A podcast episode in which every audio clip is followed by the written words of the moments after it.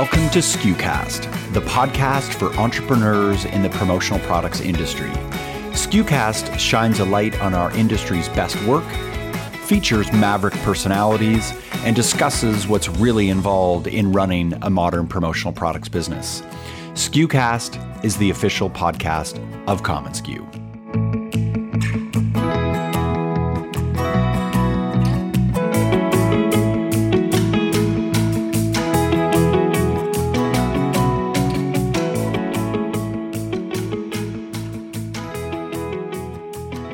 Hello and welcome to SKUcast. This is Mark Graham, and we are back with another edition of our Supplier CMO series.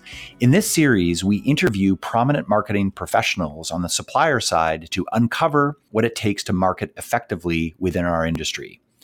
My guest today needs no introduction as he's one of the most highly visible contrarians in the industry today, Jason Lucash. Jason is the CEO of Origaudio, a supplier brand that's equally known for its high quality products as it is for its quirky, personality driven brand. Jason is a unique guest on the CMO series as he's not only the CMO of the company, but he's also a co founder and CEO. I love speaking to CEOs who have marketing in their DNA because they often create the most original and exciting brands in the industry today. This conversation with Jason covers everything from how Origaudio positions itself in the marketplace to how Jason's approach to marketing will evolve now that his company was purchased by the Hub Promotional Group. Interesting times lay ahead for the irascible Jason Lucash. I hope you enjoy our conversation. Hey, Jason Lucash. It's a great pleasure to have you on the SKUcast. Thanks so much for being with us today. Welcome to the program. Thanks for having me, Mark. So, uh, Jason, for the very few people in the industry who do not know the name Jason Lucash, can you give uh, a little introduction as to what it is that you do? Maybe it's better that people don't know the name Jason Lucash. So, I'm Jason Lucash, CEO of Origaudio, guy in charge of marketing and creative at Origaudio, and guy in charge of marketing and creative at Hub Promotional Group now as well, as of two months ago. Yeah, that was a crazy announcement when uh, that happened. At the time of this recording, that was about two months ago, September 2018, that you were acquired. And I just remember thinking, like, what a crazy announcement. But it was just so exciting to just see how this is going to impact the industry and is also going to impact your role as a marketer. And yeah. we'll get into that. Yeah, a lot of people are waiting with the same anticipation that you are. I mean, some of us, some of us thought you'd be uh, on a beach for the rest of your life, but knowing you and Mike, could, yeah, that's not the way you. I roll. could be, but yeah, I'd get sunburned and I wouldn't know what the hell to do with my life all day. So yeah, exactly. Given that the the SKUcast here is a podcast that's focusing on the uh, down and dirty of marketing, I wanted to get your perspective as a CEO with a marketing focus, how you balance your time between leading the company as a CEO versus that of being a chief marketing officer. It's really hard. Uh, at Origaudio, so I'm in charge of marketing and creative. I'm in charge of product development, and I'm in charge of running the company. So those are three major things at a pretty good sized supplier. Based on before the acquisition, we would have probably been about like no, number 45 or 46 on the top 40 suppliers list based on our math. It's a lot to do. You know, I, I definitely divide and conquer. It, it depends on what's going on from a product development perspective because that's usually in seasons, right? We launch product once or twice a year. So that ebbs and flows depending on what goes on. Uh, running the company, that has to be done on a day to day basis, no matter what. Otherwise, the company doesn't run. And then the marketing and creative is not really the icing on the cake for me, but that's how I spend at least probably a third to 40% of my time. But if I had my choice, I would just do the marketing and creative all day, every day here at Origaudio because that's what I love right. the best. Can you tell me about the makeup of the marketing team as it exists right now? I mean, we know that you're you're heading it. You've got some folks that sure. I know work alongside you as well. Can you tell me what they do? There's me. There's Casey, who's our creative director. He is in charge of all the creative at Origaudio, so packaging, graphic design, and so forth. There's Barry, who's our retail marketing manager. So he's in charge of the retail marketing and the brand marketing side of our business. There's Brooklyn, who's our content marketing. She's in charge of all of our video, all of our content. There's Howard, who's taking over as a marketing coordinator too. That's in charge of a lot of more of our client facing marketing activities. And then Anne, who's a designer, um, and she's a graphic designer on the marketing team right. as well too. And when you think about when you started nine years ago, were you the marketing department? yeah, it was me. We actually didn't have any of these people up until July of 2016. So I was doing all the marketing along with Huey, who was our creative director for a couple of years, who left a couple of months ago. Him and I were kind of like heading it up for the first almost seven years of existence. We've only had a marketing team for almost two years. What was it that happened two years ago that caused you to look at your marketing team of one or two and then decide to blow it up in, in terms of really adding some headcount to it? Was it purely sales driven or was there some other shift? No, I think it was a combination of sales. We were growing, you know, I think in 2017, we, or sorry, 2016, we were like, you know, 13 million in revenue. Oh, I'm up here in the Bay Area. So I moved back up here and I was kind of at like a breaking point with my partner, Mike. Not, not with Mike, but I was told Mike I was at a breaking point where I was doing all the jobs for everyone here in our office in Northern California. I was in charge of marketing, I was in charge of product development, I was in charge of purchasing, accounting, and I said, you know, the only way we're really going to scale this business is if we double down and try to bring in more personnel yeah. to help fuel the growth and make sure that we stay on the trajectory that we need. So, marketing was a big part of it not to like devalue multi-line reps or our industry in general, but in a sense, like on the supplier side, no one sells anything at all. We don't actually sell product. You know, I'm not calling Brand Via and saying, "Hey Jim, you want to buy like a thousand drones?" That's not the way it works. There's such an emphasis in this industry on marketing on the supplier side because all we're doing, any supplier in this industry, is just marketing our products to distributors, and then it's up to the distributor to go ahead and sell the product to the end user for us. So, you know, I said if we're really going to be a force to be reckoned with in this industry, we have to make a major investment in the marketing side because we're only as good as our company wide marketing. And that's the only way we're going to grow as a supplier in the promo industry. Right. That's interesting to hear you say that. So, so I understand it correctly. You, you took the funds you had available, or at least for this particular side of the business and you directed them into marketing almost exclusively and you took it away from the sales side. Is that right? Because you saw marketing as the thing that would really drive sales as opposed to sales driving sales? Yeah, well, like in 2016, I remember Mike and I were like going back and forth. Should we hire a national sales manager? Should we bring on like more like regional salespeople to help like really sell product? And we said, what value do these people have? And I'm not trying to like throw anyone under the bus here on the supplier side. What value does a national sales manager have? You know, that's managing multi-line reps. Our multi-line reps do their job. Like having someone oversee them isn't really that important. I'd rather have a kick-ass marketer on our team that can maybe help in a little bit managing the multi-line reps instead of having a national sales manager that has no marketing experience whatsoever and is just a salesperson. So we decided then it was better to just bring in some really phenomenal marketers to help fuel the growth of the company and had them do some other jobs like managing our rep force simultaneously. Right. I mean, that's v- very different from how a lot of oh, suppliers yeah. think. And that doesn't mean that other suppliers have made the wrong decision. It's just that it's very different. That if you t- speak to the typical supplier in this industry, they're going to be spending way more money on a sales force than they are in marketing. I, I, suppose like in many things you've done at Origaudio, Jason, it's almost like you flipped the script. Oh, we tried to because uh, there's my gripe. I'm a marketing person by trade. Before this, I ran, you know, the marketing at JanSport, the backpack company, and before that, at Major League Soccer. So I've always done marketing. And you'll agree too, Mark, because you are a marketer, you're a creative. Everyone thinks they're a marketing person, right? Andrew, our controller, who will time in on time to time on like logos, and I'm not just trying to like make fun of Andrew, but he'll say like, "Hey, this is how we should like rebrand this, or this is how we should do our booth design." Because everyone at one point has done something in marketing. Everyone at one point has either set up a trade show booth or given feedback from like a market research perspective. But everyone thinks they're a marketing person. But the only real marketing people within organizations are marketing people, creatives, right? So we thought, you know, instead of bringing in national sales managers type of personnel, it's better to bring in a marketing person that could be taught how to manage MLRs instead of trying to teach a national sales manager how to market. Yep. Yep. I've also been of the belief, and I think that your story and our story is is similar, even though we're not a supplier, but that marketing is one of the those things that if done well, you can generate a significant ROI on it. It's also the thing that I've found in my experience that if you're young and you're scrappy and you've got no money when you're first starting out, if you can create a great brand and a great personality, it doesn't have to cost a lot of money, but it does right. cost a lot in creative energy. And, oh, for sure. And and if you've got that, then it's such a wonderful way of coming into a market that's not necessarily marketing creative driven because you stand out right away. Now, yeah. of course, you can get your butt kicked by a competitor that's got 50 salespeople that's blanketing the country. But at the end of the day, you can get a foothold, I think, a lot easier if you invest in that marketing side. So kudos to you.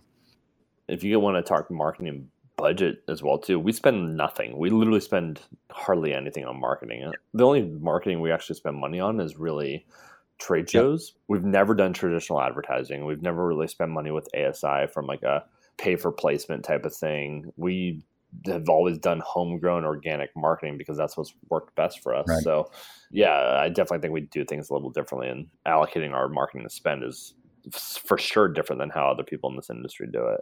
Your online presence is really spectacular and engaging, and it's clear that you spent a lot of time and energy in building up your online presence.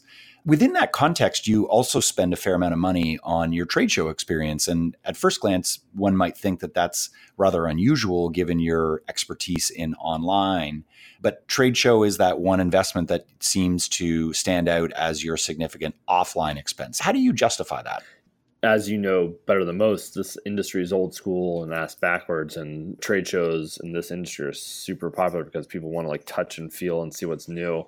People go to trade show booths and take pictures, and that's how they remember all their products of what they're going to sell for the year. So we're definitely not shying away from traditional trade shows. I mean, we're reallocating our spend a little bit. We used to do a lot of like EMEs and facilities and power meetings, and we actually pulled out of that whole format because we thought the format was a little overlapping and I don't know, it kind of played out a little bit. So we definitely try to put a big emphasis on our trade show booth experience. We don't do traditional trade show booths, as you know. We try to do an outside the box approach to our booths, whether it's you know making a secret booth within a booth, having like a bouncer let people into us on like a red carpet. We we always try to bring our Origaudio special sauce approach to our trade show booth experience, but we uh, we definitely feel like in our industry, in the promo industry, that's something that's a necessary evil. Is we have to do the traditional trade show booth as much as I don't want to actually do it. Right. But isn't that interesting how in our online space, everyone is so used to this digital experience now that in some cases, this offline approach, when done well and done creatively, can actually create a ton more interest because people just aren't seeing great offline experiences these days. I mean, a, yeah. a good example of that is lumpy mail, right? Like lumpy mail 10 years ago would have been a waste of time, but now who receives mail? yeah, so I don't even check my mailbox. I actually don't. But we just try to bring more of like a unique experience of the trade show booth. You know, for our industry, for these like promo products, people really want to like touch it. And I think it does better. Some of the products do better in person than they do online. So let's take, for example, like our bags, our backpacks, right? Yep. We launched backpacks like two years ago. They've done incredibly well. But I honestly think for our backpacks, and I'm not trying to throw other suppliers, you know, under the rug here, our bags online look like other suppliers' bags in this industry. But when you touch and feel it and see in person, you see like we spend a lot of money on making sure you know our products retail grade product. We, are building retail bags for the pro industry, but for a picture online, it doesn't do as well as they do in person. People, yeah. I think, want to have that touch and feel experience for most of the products in this industry. I'd say apparel is a big one, right? You really want to, you can't tell the quality of a piece of apparel unless you actually touch it sometimes. Yeah. Well, and listen, I personally, I mean, I know that I come at it from a distributor perspective as well as that of yeah. someone in the software space, but my perspective over the last 15, 20 years in this business is that we're in a very tactile business. I mean, think about what distributors sell to end clients all day long. They sell physical product. Like that's right. that's what our business is all about. And whether it's a Google employee or a someone at an insurance company or someone at a summer camp or a school receives some physical product from us, they get excited about that when it's done well. Yeah if we didn't have that excitement, then I think we'd be in a much bigger problem in this industry. So it's it's maybe no surprise that trade shows on the trade side still continue to thrive because you've got these distributor salespeople that need to feel the product because they know that their customers will ultimately be feeling the product. Yeah, I've seen though, and I'm sure you have too, trade shows like besides PPAI, um, let's use other shows I go to. I go to CES, I go to Magic, I go to other like big industry shows yep. outside of the pro industry. I've seen those shows shrinking actually, yeah. and making those shows are not so much a let's go and see what the latest and greatest product is. It's more they're more experiential. Yep. So whether it's like a Google activation at CES or Samsung's got you know like the 4K VR like motion picture experience type of thing there. It's less and less about product and more or less about getting customers to engage with the brand, yeah. is what I've seen. I bet you in the future there's a huge paradigm shift for the actual like trade show on-site experience and way less big booths with product and more like hey what can we do to get customers to engage with our brand right right and are you exhibiting at magic and ces or are you going there as an attendee yeah we're going to shop we used to experience or we used to exhibit at ces but you know for the exact reason I just mentioned, we pulled out of it because there was very little business being written at the yeah. show. Ten years ago, when we first did CES, people were actually come and write orders. We actually like took orders at the show, but now over the last, you know, probably four, three to four years ago, it's more like press are going to CES or people are just going to say like, "Hey, I'm at CES. What can you tell me about your brand?" There's less purchasing yeah. happening, but we go to shop the markets and just to see what trends uh, outdoor retailer. Right or Magic or whatever right, shows they are, CeBIT, yeah. Berlin. It just depends each right. year what the hottest yeah, is. absolutely. Well, I'm excited to see what you guys have in store this year. And I'm sure it'll be very different given that there's now this uh, connection with all the other companies. But we'll get into that in a second. All right, so I'm going to switch gears. So let's imagine you're speaking to someone at a dinner party who is not from the promotional products industry. You're seated beside this person. you're in San Francisco, so let's say they're in the tech business. How do you describe yeah. the Origaudio brand to this person? Honestly, the thing I say is we make cool shit. And that's like the first thing that always comes out of my mouth because that actually reflects who I am. I mean, you know me pretty well. I tell how it is. People ask, you know, what do you do? What is Origaudio? I'm like, we make cool shit. We make cool lifestyle products. I used to say like five years ago, I was like, we make speakers and headphones, but as we've expanded as a brand and you know with the product that we're launching at PBI in 2019, we're definitely going way more lifestyle because we see the promo industry going more in the lifestyle direction. So I honestly just tell people we make cool shit, and then people are like, well. Where can I buy it? I'm like, well, you can't actually buy it really unless you're a brand director at a big brand or buying promotional products because we private label. So a lot of times you have no idea that we're the ones making it but we're the cool shit purveyors in the corporate gift space. and I'm sure you get some raised eyebrows when they're like, "What are you talking about? You make cool shit." I ask that because I think it's so interesting when you're when you're describing this industry or when describing your company and what it is that you do. And as a supplier, it's got to be weird because on one hand, you're describing what it is that you do. They then say, "Well, how can I buy it or get it?" And you're like, "Well, uh, you might want to go speak to." such and such a person or who's the distributor that your marketing person works with and they're like what are you talking about i'm just some software engineer yeah it's so weird luckily for us we sell retail too so it's easy so i tell someone i make cool shit and they're like well where can i buy it i'm like well if you want it with your logo you have to talk to sam caberts of the world like of the promo distributor or if you're just like a person that wants to buy like literally one piece of cool shit, you can buy it on origaudio.com. So luckily for us, we had that different channel where we can do that. But for most of the suppliers in this industry, it's, it's yeah. super hard to explain. Yeah, but having that retail channel is huge because most suppliers in our space don't have that. It's a little bit more opaque for them.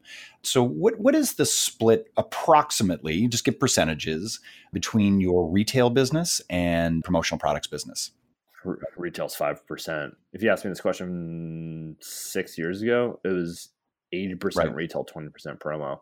But now we're ninety five percent promo, five percent retail. But that's growing. I mean, obviously the scale of our business has gotten a lot bigger in the last couple of years. But I'll, I'll say next year retail will probably represent ten percent of our revenue. So we're slowly making dents in it. Will it ever be a true 50-50 split? I highly doubt it because promos what we cater and what we kind of build product for. But retail for us is always icing on the cake. And we see retail too as a huge driving factor for brand recognition and brand awareness to help drive promo sales. Yeah. This is just something I thought of right now, but it's there's a parallel between what our experience with commonsku and selling software has been. So your retail is the same as our content and event strategy. So content and events is certainly a big part of what we do, right. but it's not like it is a money maker by any stretch. It's something that brings people together. It's great from an engagement perspective within the industry. We have a ton of fun doing it. We're not defined from a revenue perspective by our content and events. We're defined by software that we ultimately sell to people and all this other stuff is like the cherry on top of the whipped cream sure. that just makes things that much more special and recognizable. I love that when I was at Jansport, that was my job. I was in charge of events, promo, and corporate marketing for Jansport. So it was all about selling backpacks was the end goal, right? Yep. Biggest backpack brand in the world. But my job was literally to go to South by Southwest, Bonnaroo, Coachella, throw like kick-ass parties and experiential events that would just get consumers to engage with the brand, whether it was you know college football tailgate tours or whatever. I was that guy that was the cherry on the top. That was my whole job. So that for us was always good because it provided a lot of like marketing content for us to utilize throughout the year from our actual events. But did those events drive sales? Probably not. Did yeah. engage customers with the brand? 100%. So yeah. I know it very well. I love that form of marketing. And, you know, like I was saying, for trade show environments changing, I, I really think more brands are looking for outside the box ways to engage with the consumers. And I really think events are a big part of um, the whole marketing sector. Yeah, absolutely. So, on that note, what is the most effective marketing channel for you today? For the promo side of our business, the most effective form of marketing, I would say, would probably be our monthly like self promo and spec sample e blast we do. So each month we take some of the new product that we've launched for the year and we heavily discount it as a self promo or spec samples special and e blast it out to our distributor database. It works really well for us. You know, those spec sample self promo sales generate twenty to fifty thousand dollars depending on the sale. And for us, eh, they do well because we're different than most suppliers where we literally have no barriers to entry. You can literally order one. Right. So a lot of consumers or a lot of distributors wait throughout the year to see if that item is going to go on sale. It's not an end quantity sale. It's literally for Mark Graham at Right Sleeve to order 10 right sleeve branded Presidio backpacks or 10 spec samples to try to open doors with their customers. Right. And that for us has worked really, really well. We do awesome creative video where our video content team here gets me like dancing or doing ridiculous stuff. It's fun. I think I really have seen a lot of orders come from those spec samples self promo specials that we do each right. month. That's like the backbone of our marketing here at Origaudio. Yeah, that's amazing. And the fact that you've got that flexibility to be able to do those one offs, it's going to drive costs down for you.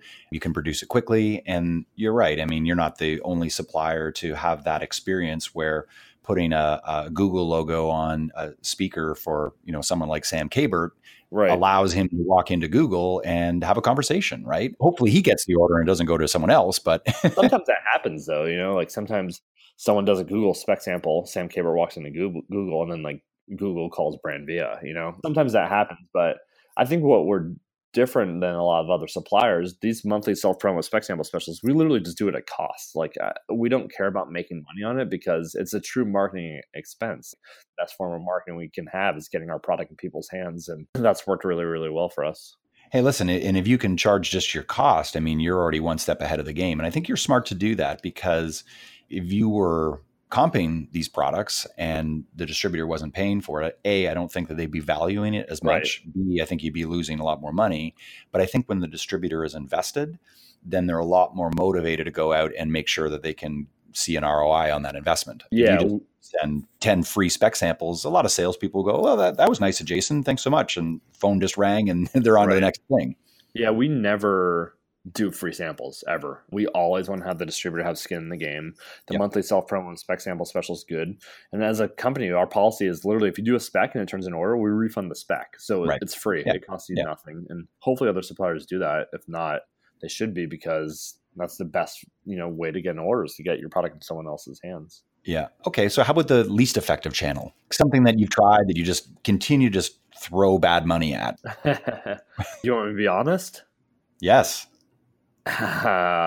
I won't name the company, but they're pay for placement. I really don't see a big ROI on pay for placement and search results. You know, we tried it a couple times and we paid for the speaker category to get our product up there in the top five. We paid for the backpack category to get our product up there in the top five. And we literally could not track an ROI on it. We didn't know where if the orders were actually coming from that search because that's not the way they're set up to you know give you that type of data. And we stopped spending money with that organization altogether because we did not see any ROI on it. It was impossible to track. That's the hardest thing about our industry is it's impossible to track really how the sale actually gets generated.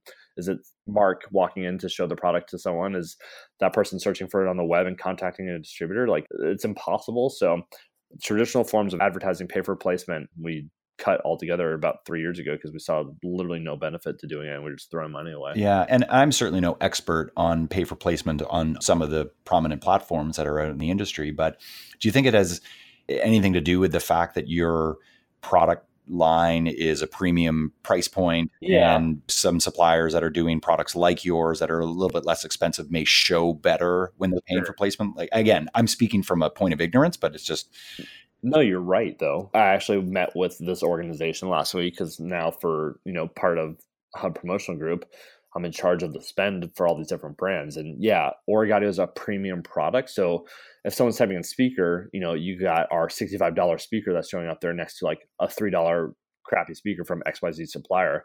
So it's a little different. But for commodity based products, I think pay for placement might be a little more beneficial because that person's probably looking for the best value they can provide to their clients. So it just depends.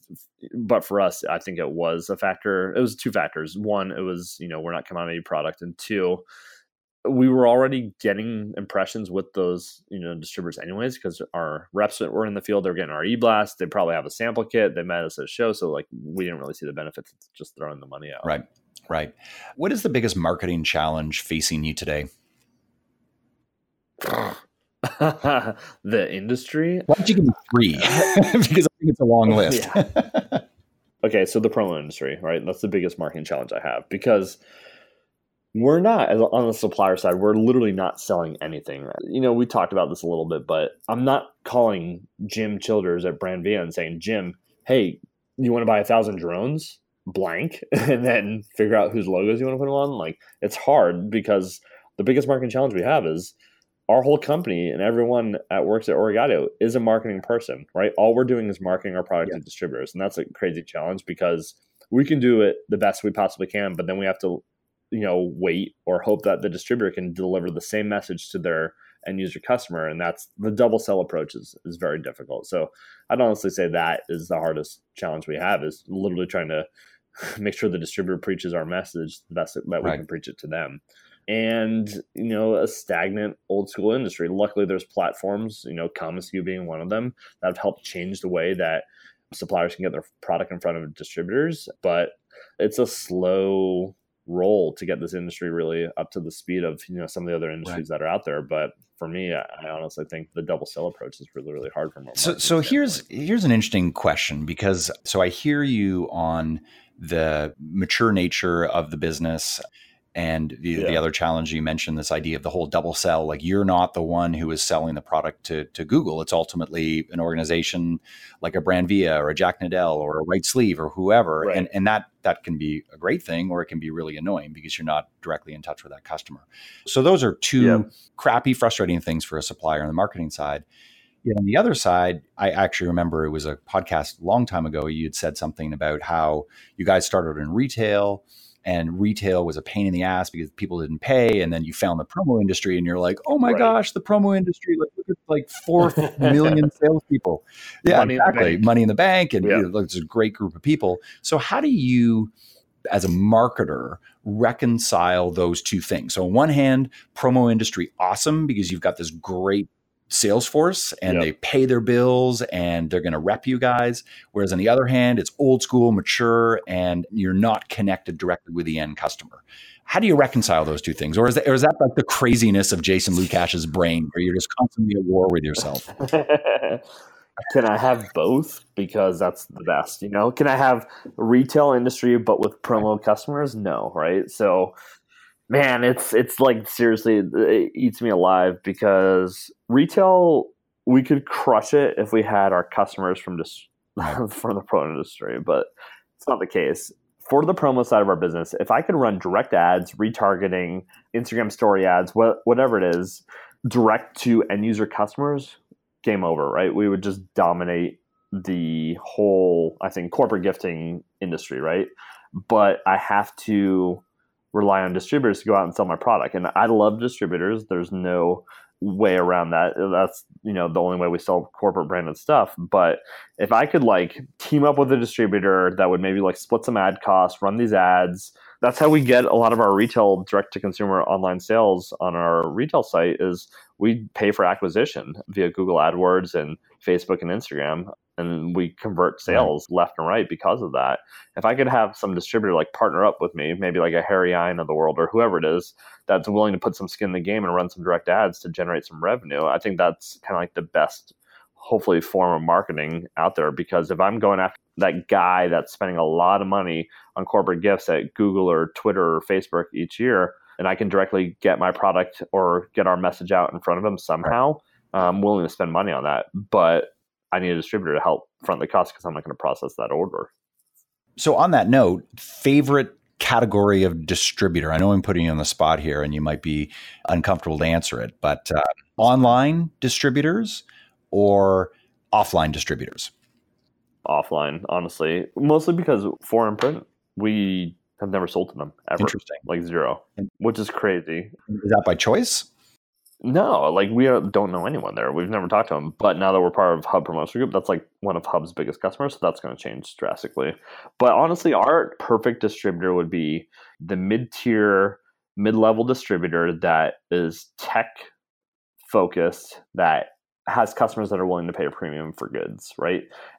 Here in the Bay Area, I've got three or four of those guys that we just clean up with because that's kind of who we're making our product for. And across the country, there are those people, whether it's the Sobeys down in Miami, it's the Canaries out here in the Bay Area, it's the CICs in Chicago, it's the Zorches of the world. It's the it's the customer, it's the distributor that gets our model and lives and breathes it and pitches it first to the customer, they're the ones who we do the best with. So that's my favorite customer is the one that understands our model and gets behind us. Right. And so when you specifically mention the mid tier distributor, is there, um, in your experience, the larger a distributor is and maybe the more online they are, does it become more about price and some kind of discussion yeah. with the procurement department as opposed to a discussion with a creative rep that really wants to go yep. and sell your gear?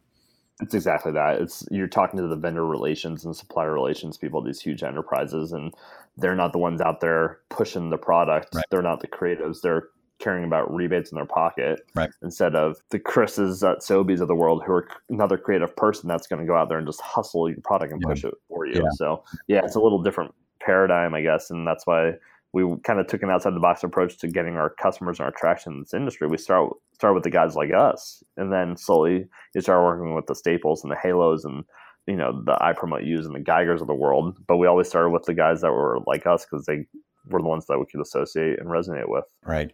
A little shout out to uh, the great Chris Fairder in Miami. Yeah, Chris is ridiculous. Certainly one of the uh, the better creative salespeople For in sure. this industry. So him and his whole team.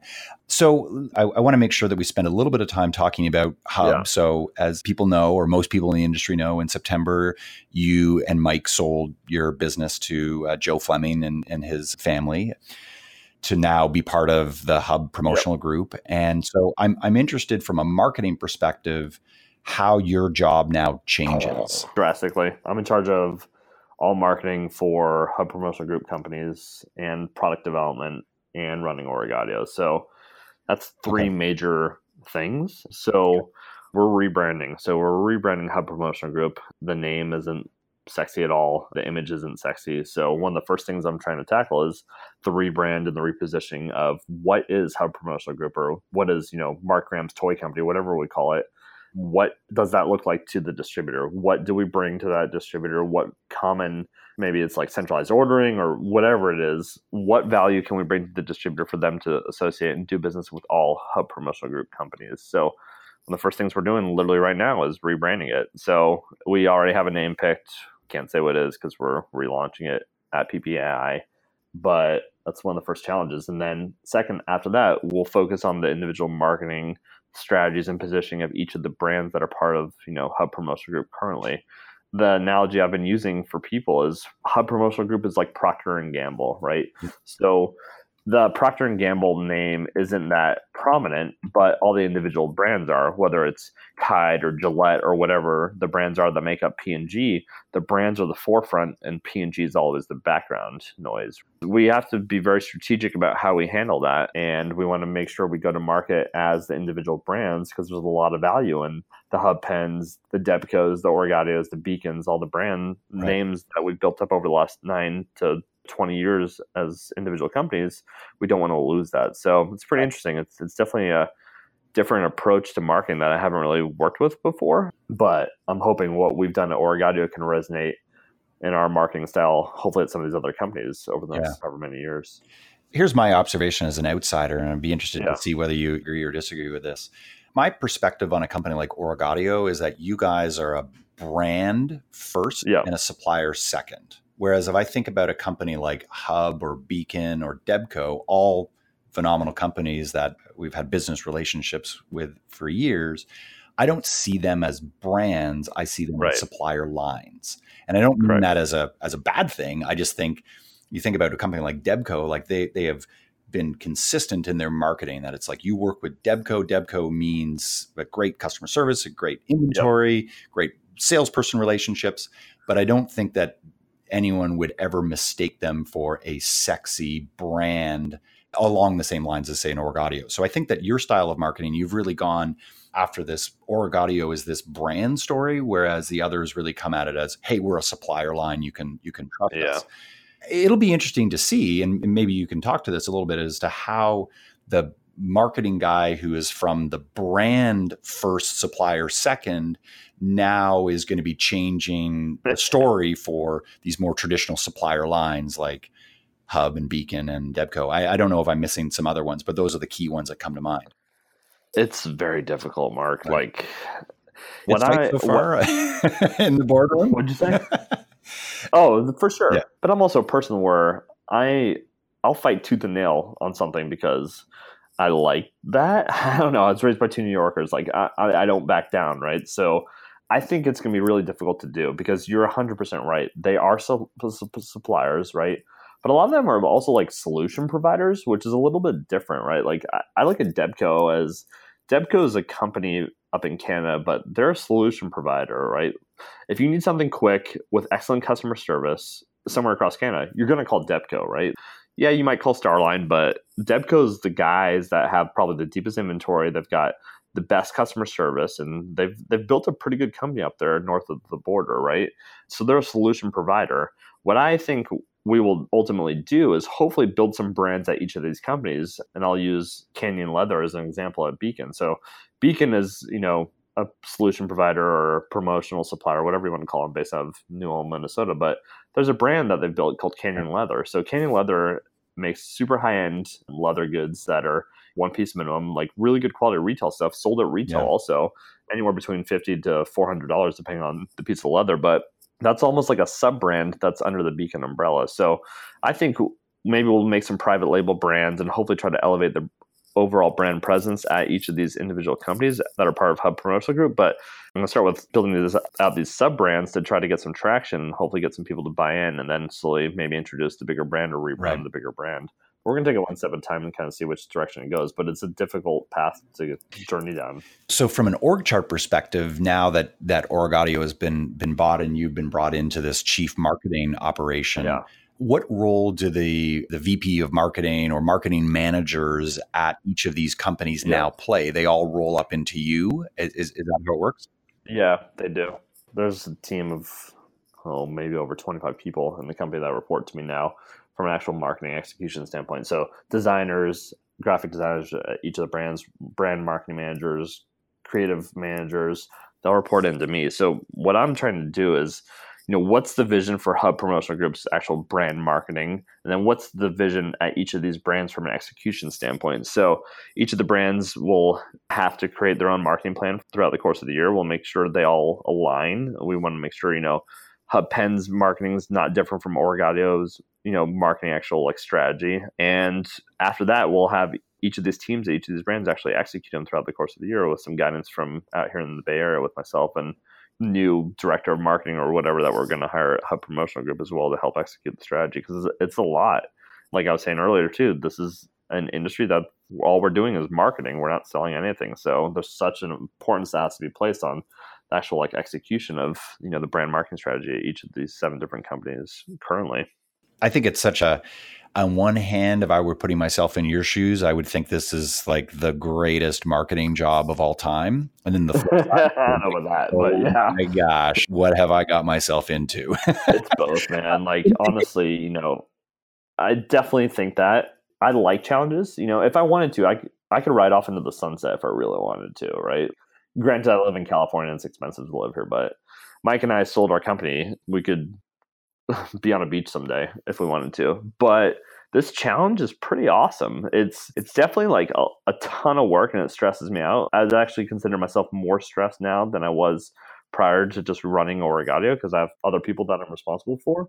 But this is a kick-ass cool challenge. If I can look back on this 5 years from now and we nailed it, that's pretty awesome experience to have in a portfolio or a resume or just something to feel good about. So I love it, but it's stressful as hell.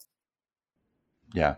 Well, and, and listen, from my perspective, it feels to me like there's an incredible opportunity with what you've got to create the next big, great supplier in this business. And I know that might be a bit of a funny thing to say because Debco and Beacon and certainly Hub are big suppliers as they are right now, but they're not big in the Polyconcept, the hit kind of way, right? And I think that by bringing these groups together, now you uh, cumulatively have got way more revenue. But from a brand perspective, for you to be able to really hone that into a really succinct and, and cohesive message, I think is very exciting. It's actually very good for the industry as well because it shows a commitment to innovation, and and I think that we're going to see a lot of change uh, in the space and, and you're going to be leaving room for some new small to mid-size upstarts to take the place of the Origaudio that is now much larger and i think that's also really exciting as well right there's there's more room in the ecosystem for other people yeah so, i think it's um, it's amazing great. like i consider us honestly now hub Promotional group we technically are the number one hard goods supplier, right? Hard goods only. We don't have any apparel. We're not like PCNA. We're not like HIT. We, we don't touch apparel, but hard goods only, I consider us actually the number one, not just in terms of revenue, but just product offering and depth, number one hard goods supplier. But we need to unify and have common synergies, right? Like if you're Mark Graham at RightSleeve, you don't want to send in a purchase order for backpacks, drinkware, and pens and send it to three different suppliers. There's a lot no. we need to handle behind the scenes in order to position ourselves closer to the PCNAs and the hits of the world.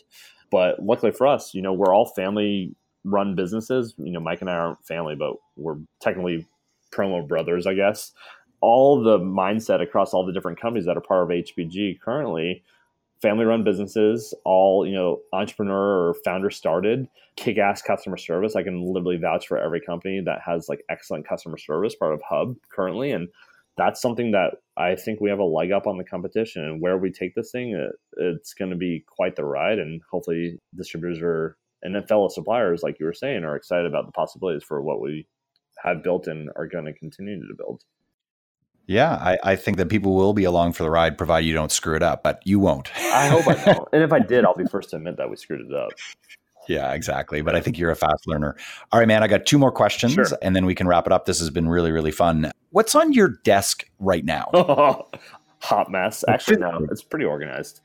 I've got, okay, I've got a stack of hotel receipts from my trip to Asia recently. I've got parts of a new product line we're launching called the Finley Mill. And I'll actually, that's, a that's a commonsku exclusive right here. So it's a new line we're launching for our 10 year anniversary next year. It's called the Finley Mill. It's all vintage heritage inspired stuff.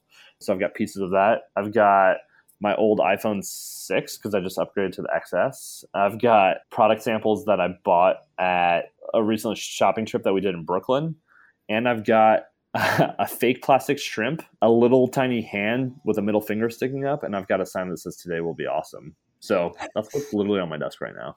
There you go. Well, I appreciate it. That's awesome. Um, you know, you can always get an interesting sense of people's personalities by what yeah. they what they have. All right, what three brands do you admire the most, and why? They can be from the industry or non-industry. Best Made Company out of New York. If I had to describe who I am in a brand, I'm Best Made Company. So just like really cool, quirky lifestyle goods, travel inspired. I really respect Allbirds, the shoe company. I think they do an excellent, excellent job of their marketing and their photographs and their content. Yeah, I'm wearing and then right now. last, oh, you are? Yeah, so comfortable. Yeah, most comfortable shoes out there, I think. And then last but not least, I respect Everlane. So Everlane San Francisco started as well too. I respect their marketing and their brand positioning because they're fully transparent. They literally show you how much their stuff costs. And I think any brand that can do that and still have as much traction and momentum behind them, they've really gained the consumer's mindset and they're going to keep crushing it. So those are my top three brands: Best Made, Everlane, and Allbirds. I, I really love all three of those. That's amazing. Yeah, there's certainly very interesting brands, and I think what like my reaction to you naming those brands, it's clear to me that you love these companies that have forged this very strong emotional connection uh, between them and their customers and great storytellers. And I mean, it's not surprising that that's an approach that you've uh, employed very effectively at Origaudio. I feel like there are also three brands too that aren't. I'm not going to name mainstream brands. I'm not going to say Nike, yeah. Under Armour, sure. and like Vans or whatever. I'm picking more brands that I think we try to model ourselves after here, and we could actually achieve the same status right. that they have. So I'm not going to put something multi multi billion dollar company in my list of brands because will we ever be like Nike? Right. Probably right. not, right? But could we be like Allbirds? For sure, we yeah. could. I mean, at the end of the day, you're you're identifying with companies that are plucky, they're fast growing yeah. companies, probably very profitable, taking on a big player in their space. You know, like a Nike, for instance, with Allbirds. I mean, it's a different category, but they are in ostensibly Nike's market, but they've carved out a really cool position for themselves in the marketplace, and and that's really I think very analogous to what you, what it is you're trying to do, and I think it'll be interesting to see how it is you do that with with the new Hub promotional group. Thanks, man. Yeah, I'm really looking forward to it. Everyone, stay tuned for Vegas. It's our first uh, official launch of what's to come in the future. It's going to be fantastic. Jason, this has been such an awesome marketing conversation. Thanks so much, sir. Thanks so much for tuning into this episode of SKUcast. Be sure to keep up with our latest content by subscribing to SKUcast on iTunes or to our blog at community.commonsku.com. Until next time, friends, thanks so much for listening.